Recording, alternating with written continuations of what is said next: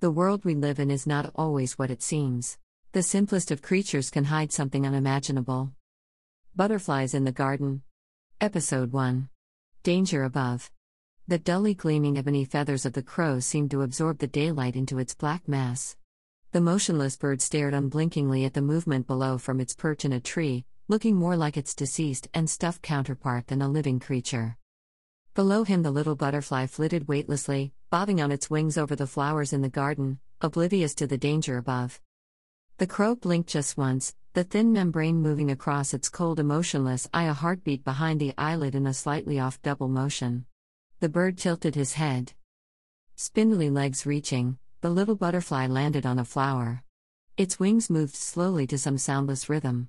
It tasted the air with its antennae, Moonlight reached down through the flowers and touched the wings of the little butterfly.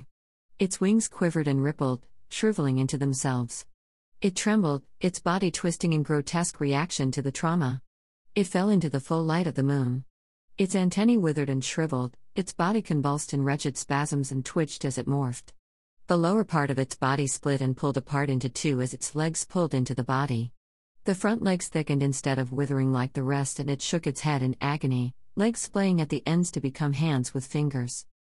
When at last it lay still, gasping raggedly from the pain ravaging it with the transformation, it was no longer a butterfly. What happened? Leondin asked. Craven. Ibris's voice trembled with the memory. Leondin blanched and her face turned a sickly shade of pale. She reached for Ibris. She felt Ibris trembling beneath her hand. So, Craven has returned. She looked at Ibris. We have to tell the village. Craven is relentless.